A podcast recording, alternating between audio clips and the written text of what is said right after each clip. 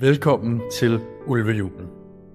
Ulvejulen er Wolfpacks iværksætter julekalender, hvor du hver dag i december får en ny læring fra serieiværksætter Werner Venørs 20-årige iværksætterkarriere.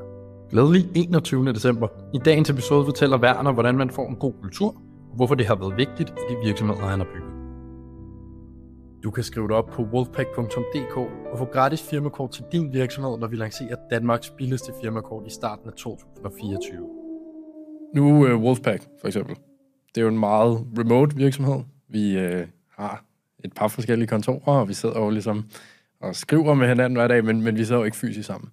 Og det er jo uh, det er også noget, der påvirker meget den kultur, vi har i virksomheden. Nu er vi ikke super mange medarbejdere endnu, så, så det er nok mere lidt baseret på vores personlige relationer. Men hvordan tilretter du generelt kulturen, når du bygger en virksomhed?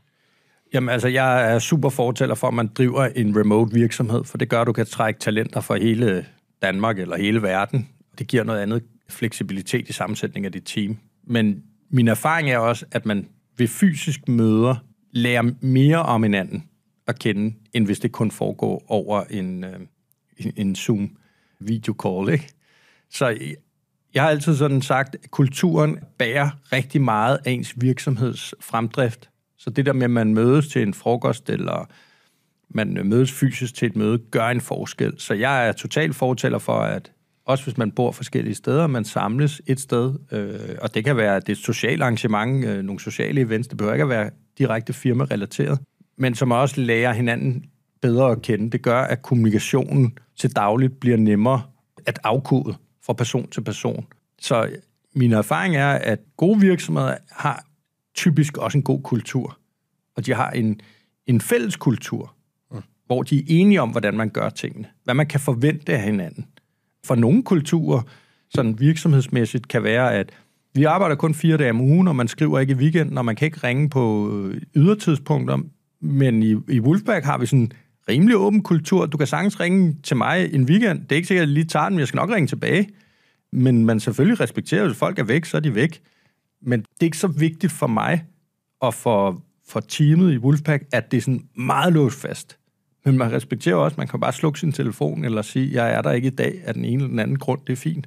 Det fortæller også noget om, hvordan vores kultur, vi er sådan ret agilt sammensat, men man skal selvfølgelig respektere, øh, at folk kan have forskellige præferencer. Vil du sige, det er vigtigere at være agil som team i starten af virksomheden, end det er, når man er mere etableret?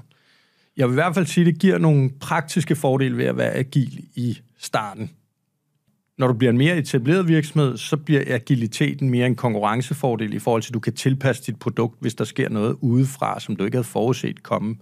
Men jeg synes, man skal bruge sin agilitet i starten til at få tingene til at ske. For man er jo ikke nok hænder. Altså, man er jo ganske få founder oftest.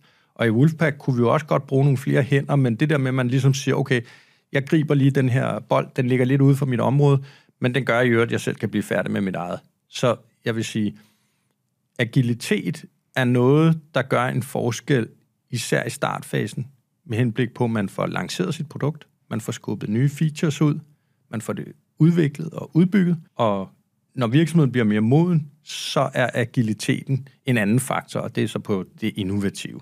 Ja, jeg tror fra et, fra et marketingperspektiv giver det også mening, at jo færre ressourcer, eller jo længere man har sine ressourcer til at strække sig, så giver det også mening at være agil, fordi vi kan optimere lidt hurtigere på vores kampagner. Vi kan lave noget content, noget nyt content, lidt hurtigere end vores konkurrenter kan. Så kan man konkurrere på den front, frem for at sige, at vi konkurrerer ved at byde højere end dem, der også vil have vores kunder.